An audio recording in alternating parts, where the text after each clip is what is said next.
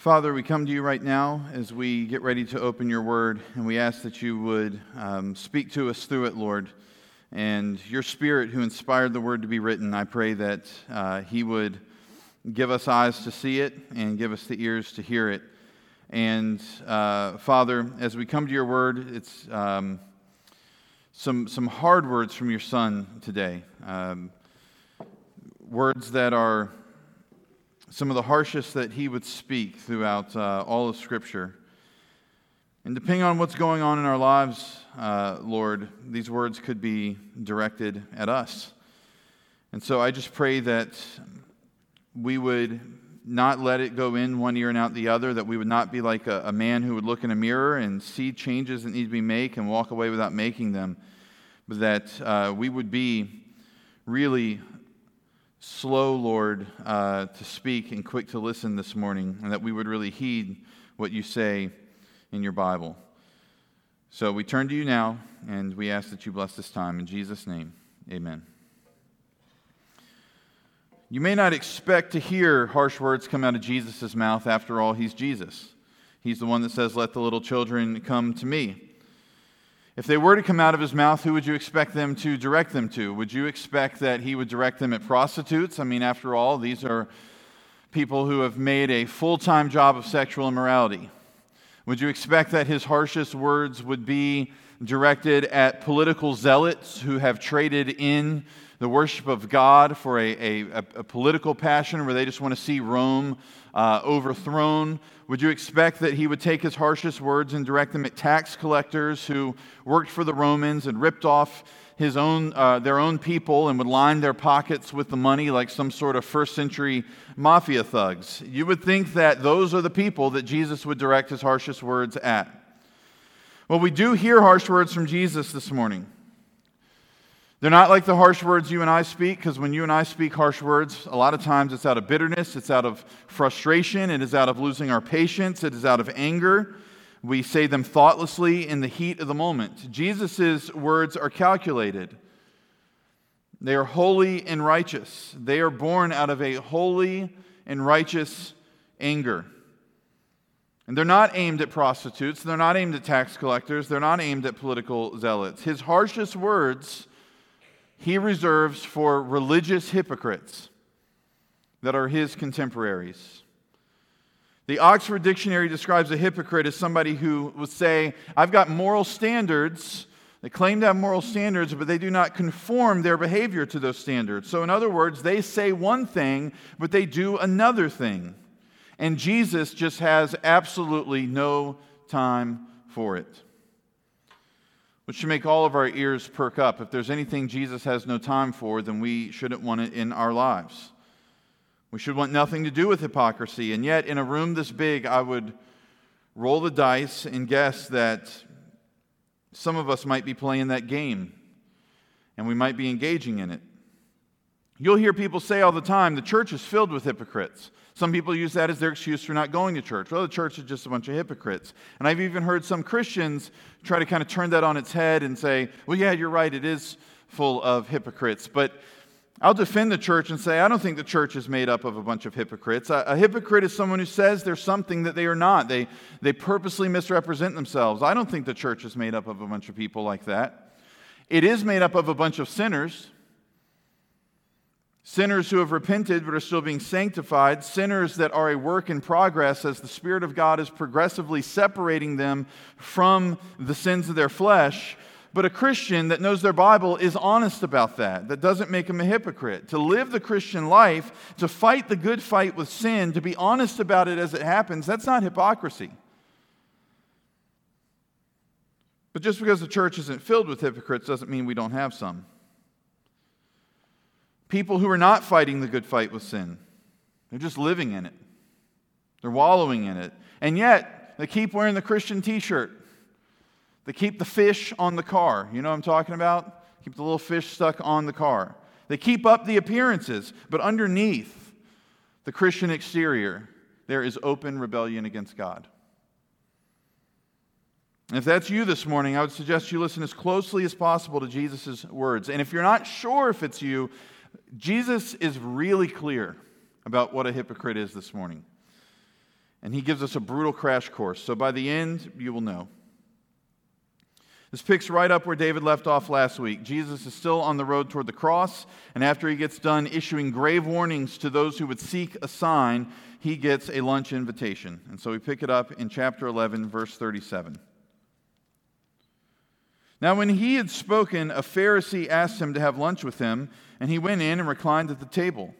When the Pharisee saw it, he was surprised that he had not first ceremonially washed before the meal. But the Lord said to him, now, you Pharisees clean the outside of the cup and of the platter, but inside you are full of robbery and wickedness. You foolish ones, did not he who made the outside make the inside also? But give that which is within as charity, and then all things are clean for you. But woe to you, Pharisees, for you pay tithe of mint and rue and every kind of garden herb, and yet disregard justice and the love of God. But these are the things you should have done without neglecting the others. Woe to you, Pharisees, for you love the chief seats in the synagogues and the respectful greetings in the marketplaces. Woe to you, for you are like concealed tombs, and the people who walk over them are unaware of it. One of the lawyers said to him in reply, Teacher, when you say this, you insult us too. But he said, Woe to you, lawyers, as well, for you weigh men down with burdens hard to bear, while you yourselves will not even touch the burdens with one of your fingers. Woe to you, for you build the tombs of the prophets, and it was your fathers who killed them. So you are witnesses and approve the deeds of your fathers, because it was they who killed them, and you build their tombs. For this reason, also, the wisdom of God said, I will send to them prophets and apostles, and some of them they will kill, and some of them they will persecute, so that the blood of all the prophets shed since the foundation of the world may be charged against this generation. From the blood of Abel to the blood of Zechariah, who was killed between the altar and the house of God, yes, I tell you, it shall be charged against this generation. Woe to you, lawyers, for you have taken away the key of knowledge. You yourselves did not enter, and you hindered those who were entering. When he left there, the scribes and the Pharisees began to be very hostile and to question him closely on many subjects, plotting against him to catch him in something he might say. As soon as we get started here in this text, there's already a hint that something is not on the up and up. This Pharisee invites Jesus over for a little lunch.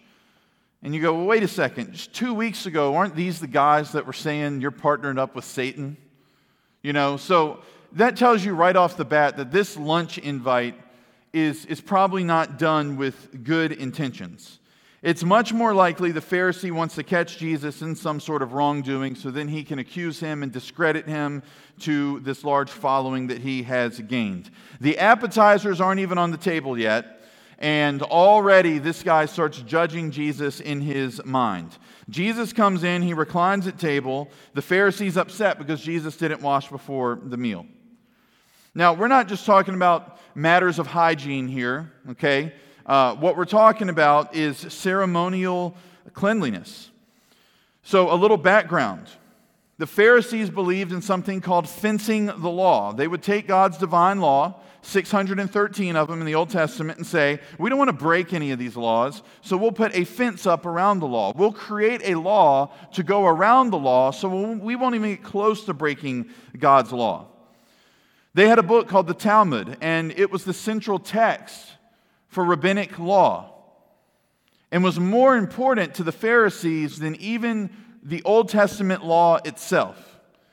That text of the man made laws that the rabbis had made up, it had become central to synagogue religion in the first century. The first part of the Talmud is called the Mishnah, and that was a collection of laws handed down orally uh, from one generation of teachers to the next, handed down through the rabbis. The Mishnah literally says tradition is a fence around the law. That is the heart of Pharisee religion right there. So let me just read you what the Mishnah says about hand washing so you can get an idea of how meticulous it is. The hands are susceptible to uncleanness, and they are rendered clean by the pouring over them of water up to the wrist. Thus, if a man had poured the first water up to the wrist and the second water beyond the wrist, the water flowed back to the hand, the hand becomes clean. But if he poured both the first water and the second beyond the wrist, and the water flowed back to the hand, the hand remains unclean. If he poured the first water over the one hand alone, and then he bethought himself and poured the second water over the hand, his one hand alone is clean. If he had poured the water over the one hand and rubbed it on the other, it becomes unclean. But if he rubbed it on his head or on the wall to dry it, isn't that how you dry your hands? It remains clean. If you ever see me coming out of the bathroom like this, you know what I'm doing, okay? Just reading that, I feel clean, right? I mean, that, that's some thorough instructions. This was the sort of stuff in the Pharisaical law. And it's all made up. It's all made up by humans. It's not God's law. There is no holy obedience in following those things. It's man made religious jargon with zero bearing on actual morality. And so it goes for all man made rules. We may like some of those rules, we may like some of those traditions, they may be helpful to us. Nothing wrong with that. But they have no bearing on actual holiness if they are not, thus saith the Lord. If they are not the Bible, if they are not chapter and verse. But this man is accusing Jesus here of sin. When he is astonished that he doesn't wash his hands, he's going, he's not following the law because in his mind, the man made law is equal with God's law. So he sees Jesus not wash his hands, and he's like, This guy's a sinner. He's not, fair, he's not following the liturgy, the, the mealtime liturgy of the Pharisees. He's not astonished the way you are, like if you see somebody hit a long home run in a baseball game and you're like, wow. You know, that's not, he's not like, wow, look at this guy. No, it's more like the way you would be astonished if you're like watching cops on TV. You know what I mean? And like something terrible happens, you're like, oh my gosh. Like, that's the way he's looking at Jesus. He's looking at Jesus like, who is this guy? You know, what, what, what kind of brute doesn't follow the ceremonial law? What kind of rabbi doesn't follow the ceremonial law? Now, did Jesus do this on purpose? Well, I don't think a lot of his life is accidental. So, yeah, I think that he absolutely knew. I'm going to just step right over the fence that they have put up around the law. I'm going to step right over this Mishnah law here and spark a duel with this man. He was happy to do it. Psalm 24, verses 3 and 4 says, Who may ascend into the hill of the Lord, and who may stand in his holy place? He who has the, uh, clean hands and a pure heart, who has not lifted up his soul to falsehood and has not sworn deceitfully. Jesus has the cleanest hands and the purest heart of anybody in the history of the earth. He didn't need a man made ritual to prove that. These men were moral and spiritual disasters, and yet they were the religious voice of Israel. And Jesus has a lot to say about that, and these guys were about to find out. I would say this is one of the most regretful lunch invites that's ever happened. Because as soon as this guy just accuses Jesus in his mind, he doesn't even say anything, Jesus uncorks 15 verses of fire and brimstone on these, on these guys. He only stops to take a breath once, and that's when he gets interrupted by a lawyer. So I want to go through all of it, and I know I, I, I see the clock, so when I say this, and I've had a 12 minute intro, I know you're going to get nervous. We've got seven trademarks of hypocrisy. We will move through them fairly quickly, particularly toward the end, okay? So don't panic on me, all right? Trademark number one religious hypocrisy is only focused on external behavior, not internal righteousness. Religious hypocrisy is only focused on external behavior, not internal righteousness. Jesus doesn't even wait for this guy to speak. He reads his face, just starts going in on him. He tells him he and his Pharisee friends are like people who clean the outside of a cup, the outside of a dish, but they leave the inside grimy and nasty. Their lives are like the cup. On the outside, they shine, they sparkle, they look good, they look like you could drink out of it. But on the inside, they are reprehensible to God. Their hands are nice and clean. They've made sure of that, right? Remember all the stuff about wiping it on the wall and the head and all that? Eh, so if clean hands, okay, like hygiene wise, got you into heaven, these guys would be strutting in without question. But their minds are filthy and their hearts are dark and their thoughts are dishonest and shameful. And so, in light of this, Jesus looks at them and says that they are foolish ones in verse 40. Now, this is a big deal. This might be the harshest thing that Jesus says in this whole run here in these 15 verses. You don't see Jesus throw the word fool around lightly. In fact, in the Sermon on the Mount, he tells us to be really careful with that word. He says, You have heard that the ancients were told, You shall not commit murder, and whoever commits murder shall be liable to the court. But I say to you that everyone who is angry with his brother shall be guilty before the court, and whoever says to his brother, You good for nothing, shall be guilty before the Supreme Court, and whoever says, You fool, shall be guilty enough to go into the fiery hell. What Jesus says there is he equates calling somebody a fool without cause to murder at the heart and the thought level. So it's a serious thing to call somebody a fool. You better have a good reason for calling somebody a fool. And you say, well, what's the big deal? Because when we call somebody a fool, it's not that, you know, you're just like, oh, don't be a fool. You know what I mean? Like, we, we, it's not a big deal for us to call someone a fool. And, and even if we did say it in a really ugly way, like, oh, that guy's just such a fool, you're probably taking a shot at their, their intelligence, right? But that's not what it meant for Jesus. That's not what it meant in the first century uh, culture of Judaism because the word fool in the Old Testament had a, it, it was very defined. It was a certain type of person, and it spoke to their moral character or their lack thereof. I don't have time this morning to read all the scriptures from Proverbs and Ecclesiastes and Psalms about fools, but I, I hope you'll trust me to summarize it. Here's a profile. If you kind of take all those scriptures and lay them out. Here's a profile of a fool biblically a fool has no control over their mouth. They have no control over their lives. They think they're the center of the universe. They think they're always right. They bring shame to their mother and their father. They don't take right and wrong seriously at all. They're gullible. They lie. They slander. They repeat their own mistakes over and over. And everywhere they go, controversy follows them. And I think everybody here thought, I know somebody like that. Right? And, and biblically, that is how a fool is defined. And worst of all, Psalm 14.1 says, the fool has said in his heart, there is no God. In the Bible, the opposite of wisdom is foolishness.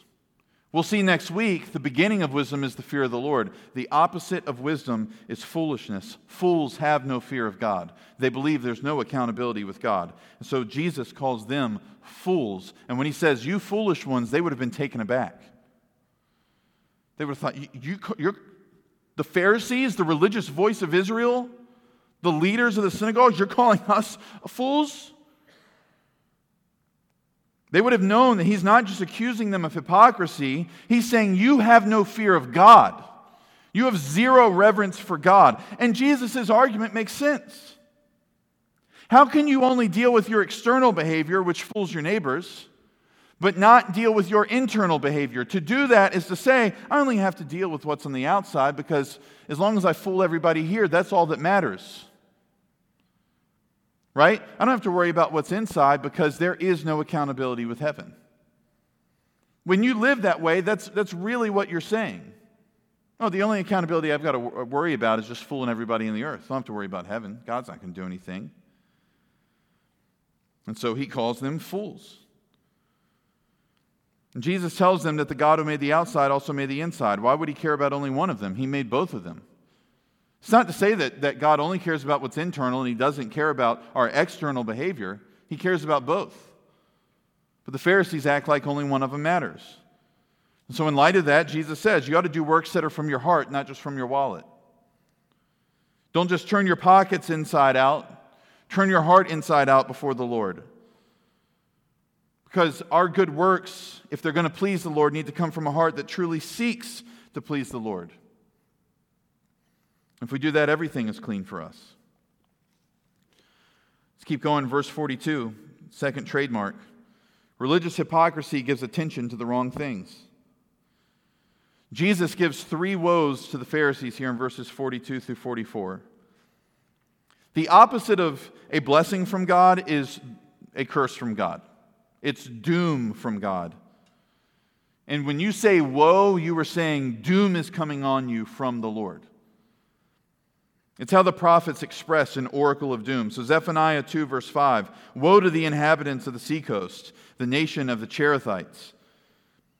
Jeremiah, Habakkuk, Nahum, Isaiah, um, Hosea, Ezekiel, all of them expressed doom from God by saying, Woe to you, or woe to a nation, woe to a people. And Revelation, as you read about God's final judgment in Revelation 8:13, Uh, it says, Then I looked and I heard an eagle flying in mid heaven, saying with a loud voice, Woe, woe, woe to those who dwell on the earth. So when the Son of God, when God in the flesh looks at you and pronounces a woe over your life, that's serious stuff. And the Pharisees would have been well aware of the weight of it. He was saying to them, You, you are children of wrath. His first woe has to do with their knack for being obsessed with the wrong things and ignoring the right things. He says they tithe mint and rue and every herb. In the parallel account in Matthew 23, he says they tithe cumin. Pharisees were vigilant in their giving. God got 10% of everything, even down to the spice rack. They had 10 mint leaves, God's getting one.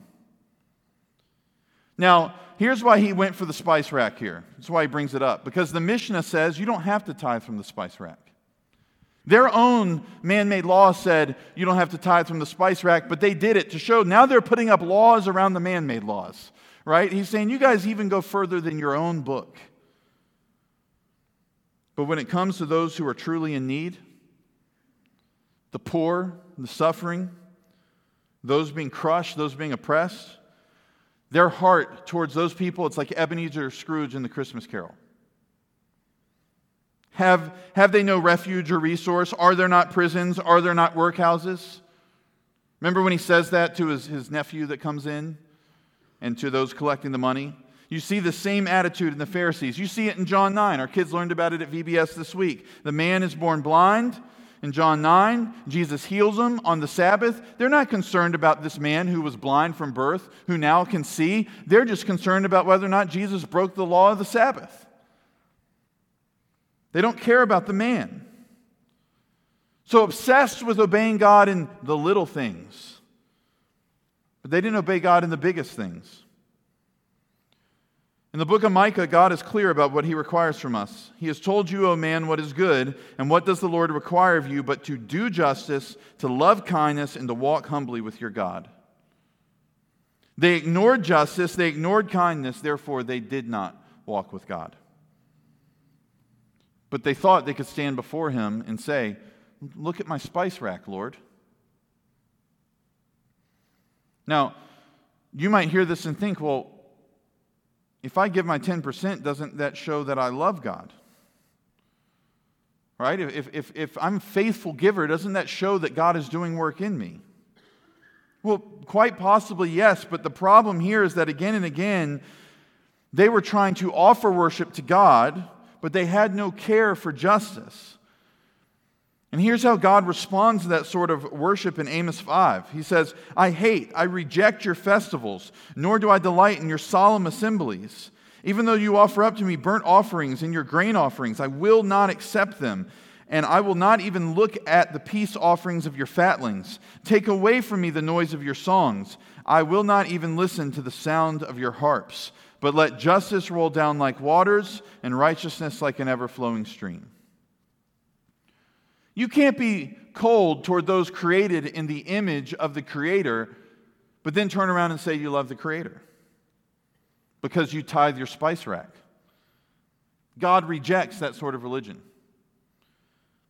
If you are practicing it, you are offering God a spirituality that He despises. It's not of Christ. Doom is pronounced over it by Christ. Third trademark religious hypocrisy values worldly reward over heavenly reward. Pharisees loved the seat of honor in the synagogue, they loved being out in the marketplace. Hey, Rabbi, hey, how's it going? They loved that stuff, man. They ate that stuff up, they lived for it. They loved the influence that their religion got them in the world. And, and here's the problem with that my professor at VCU, the only really, I had two sane professors in my time at VCU in that religion department. It was the Wild West otherwise. But one of them, Dr. Jeff South, was the man. And Dr. Jeff South always said to us, You can have your reward in heaven or you can have your reward on earth. Take your choice. They stored up treasure on earth. They didn't care about pleasing God. What they cared about was looking holy enough to keep their place in the system to keep their seat at the synagogue, to keep getting those greetings in the marketplaces. They lived to please men and not the Lord. And so when men were pleased with them, they got their reward. That was their earthly reward, but they had nothing stored up in heaven. Ultimately, this was a pride issue, and religious hypocrisy is filled with pride. It's filled with an immense, uh, an immense sense of the greatness of you. Not the greatness of God, the greatness of you. Your heart becomes swelled up with pride over yourself. So swelled up, you leave no room for the God you claim to serve so carefully. If your religion is a pathway to power and influence, your reward is on the earth. And you may enjoy it now for a brief moment, but you will suffer loss for eternity, separated from the God you disregarded and separated from everything that is good. And we've got to be careful about this. Don't think that this can't go down in the walls of the New Testament church. Do you not think the church is nothing more than a, a social community to some?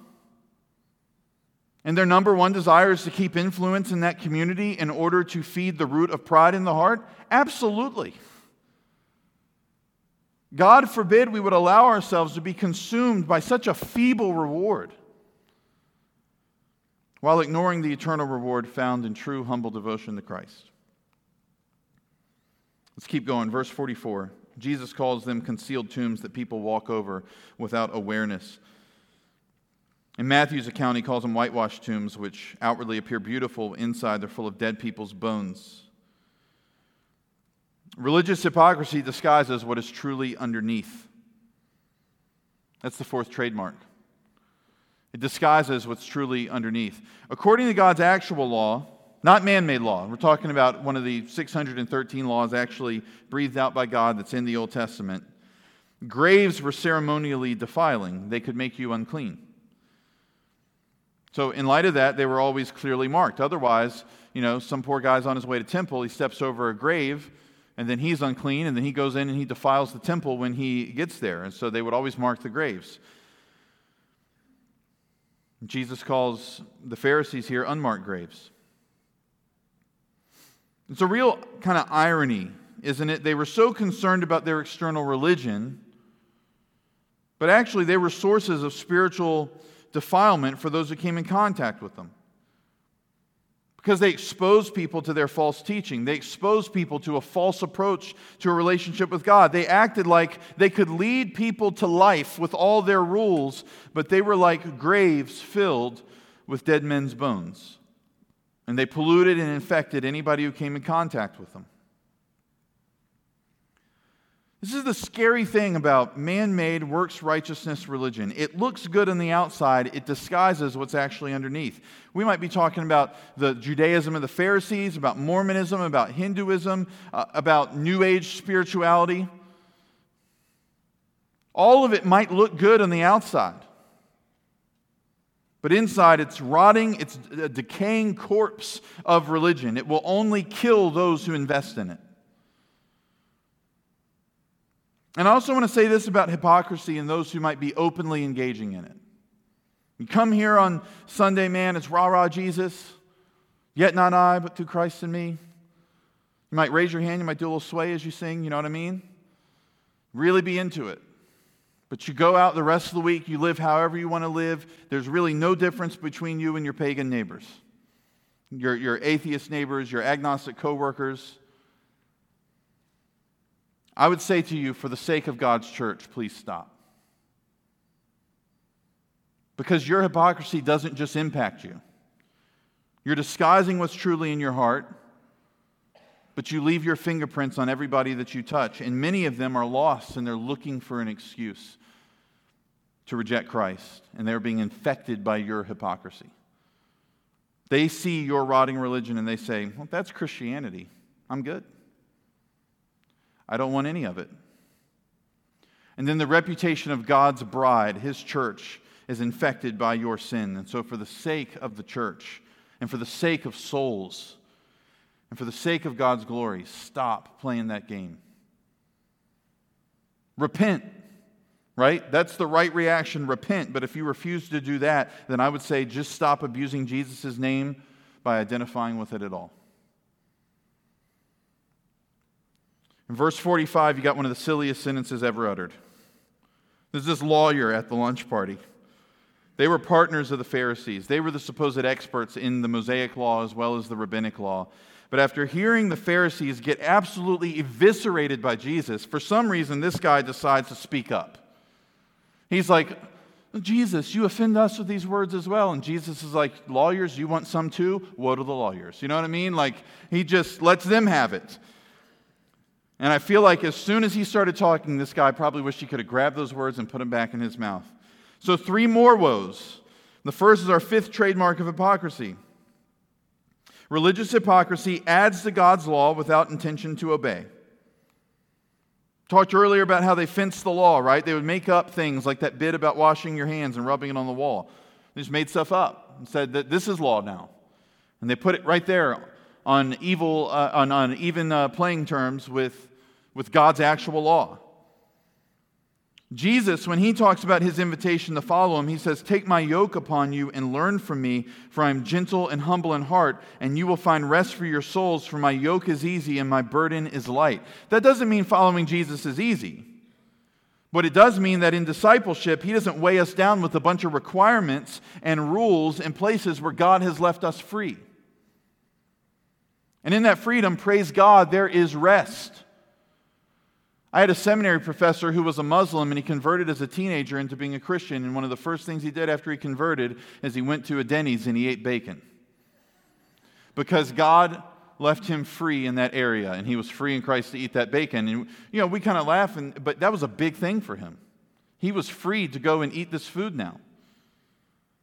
There's rest in freedom. But these guys put in laws, these lawyers, that forbid things like squeezing juice on the Sabbath you couldn't braid your daughter's hair on the Sabbath. And Jesus says what's worse is they had no intention of following the actual laws themselves. So they would make everybody else follow the laws, but they didn't try to follow them. It's like the boss who's like, "Well, guys, we're going to have to work overtime. I'm leaving at 3:30, but I mean, y'all are here till 7." That's what the lawyers were like. Nobody likes a boss like that. They wouldn't even obey the laws they were using to keep people in slaves. Religious hypocrites are masters at self justification. That's why these guys are acting like this. If you were to confront them and say, Why don't you follow your own man made rules? They would say, Well, it's different for me because blank, right? They would seek to justify themselves, and then they would declare themselves righteous by their own made up code. But everybody else who's not playing by the rules, they're guilty. It's different for them. If this sounds stupid to you, it is, but it's also evil. Because it overloads people and makes them think that a relationship with God is beyond them because they can't play the game of morality enough to be on the Lord's team. When in reality, they just can't play by the man made rules that don't matter in the first place. Religious hypocrites put hurdles in between people and God, and it's downright evil. Trademark six religious hypocrisy rejects God's truth and it will be held accountable. They could act like they had no accountability with God, but there is accountability with God. You see this in verses 47 through 51. If, if you go to Jerusalem today, I've never been, I hope to go one day. But if you go to Jerusalem today, outside the city wall, there are still tombs there honoring the Old Testament prophets. In verses 47 and 48, Jesus says it's hypocritical for these tombs to be built by the lawyers because these are the prophets that their fathers rejected and killed. And he's saying to them, if you had the opportunity, you would have killed them too. Because you approve of your father's deeds by continuing to live like them, by continuing to be stiff necked and reject the prophets. In God's wisdom, He continued to send them prophets, continued to send them apostles in the early church. They're going to kill them and they're going to persecute them as well. We saw last week how Jesus called the generation of his contemporaries as wicked, and he does it again here. You could argue this is the most wicked generation in the history of the earth because they had the Son of God with them there in the flesh, healing the blind, healing the deaf, raising dead men to life, casting out demons, teaching. And yet they rejected him and they killed him. And then the same generation is going to reject the apostles and kill the apostles, 11 out of the 12. And the same generation killed John the Baptist. And when he says in verses 50 and 51 that the blood of all the prophets, from Abel the first to Zechariah the last, will be charged against this generation, he's saying to them, in rejecting the Christ and rejecting the Messiah who fulfills all of the law and all of the prophets, you are rejecting God's entire prophetic ministry to his people. You are rejecting the whole of the law. Therefore, they are guilty over the blood of every single prophet that has come before Jesus, from Abel to Zechariah to John the Baptist, and finally to Jesus himself. This is a brutal blow to the lawyers. They're the experts, they're the keepers of the law, and Jesus is saying you were supposed to keep it, and instead you killed it. And now you will be held accountable before God's throne.